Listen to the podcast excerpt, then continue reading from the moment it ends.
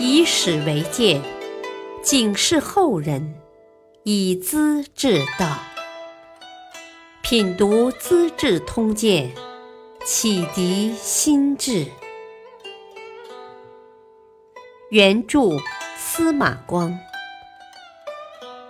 播讲汉乐。钱徽大度烧私信，李绅传写悯农诗。翰林学士李德裕是宰相李基甫的儿子，他憎恨中书舍人李宗闵，为什么呢？原来当初宪宗亲自测试举人，李宗闵、牛僧孺等一批青年士子。在试卷中抨击朝政，不避权贵。当时的宰相李基甫认为他们是针对自己的，非常不满，哭着要宪宗处理。李宗闵等人因此受到排挤好些年。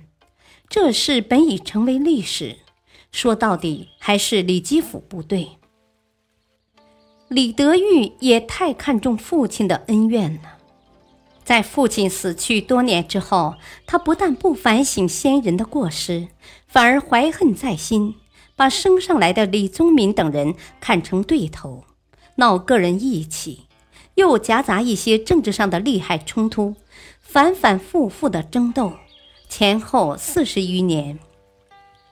穆宗即位以后，准备开科取士，叫杨汝士和钱辉执掌贡举工作。主持考试事务，当时有一种风气，文人学士想考取功名，先要把自己的诗文找机会呈送官僚名士过目，如果得到他们的赞扬和推荐，才有考中进士的可能。打不通这种关节，寒门学子想凭硬功夫得手是不大可能的。在这次考试中，西川节度使段文昌。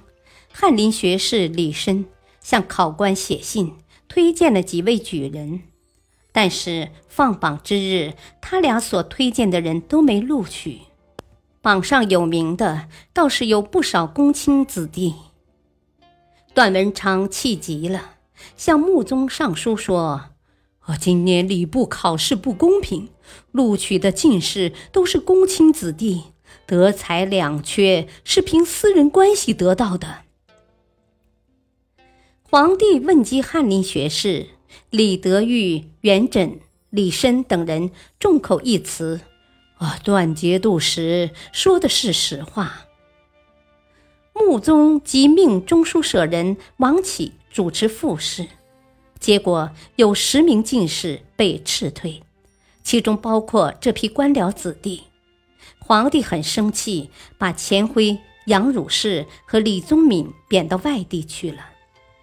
有人劝钱辉把段文昌和李绅的请托信交给皇帝，告他们挟嫌报复，皇帝就会改变态度的。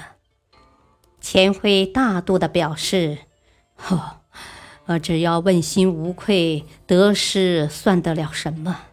公开别人的私信，不是大丈夫所能干的。”当即拿出来烧了。社会上对此特别赞扬，钱辉也就欣然上路了。再说那位翰林学士李绅，后来被人诬陷，贬到端州（今广东肇庆）当司马。他到了端州之后，用心于当地的政务，深得民心。他常常到乡村里去调查，了解农民的辛苦和不平。写下了流传千古的悯农诗：“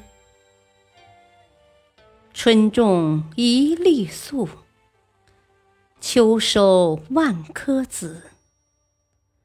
四海无闲田，农夫犹饿死。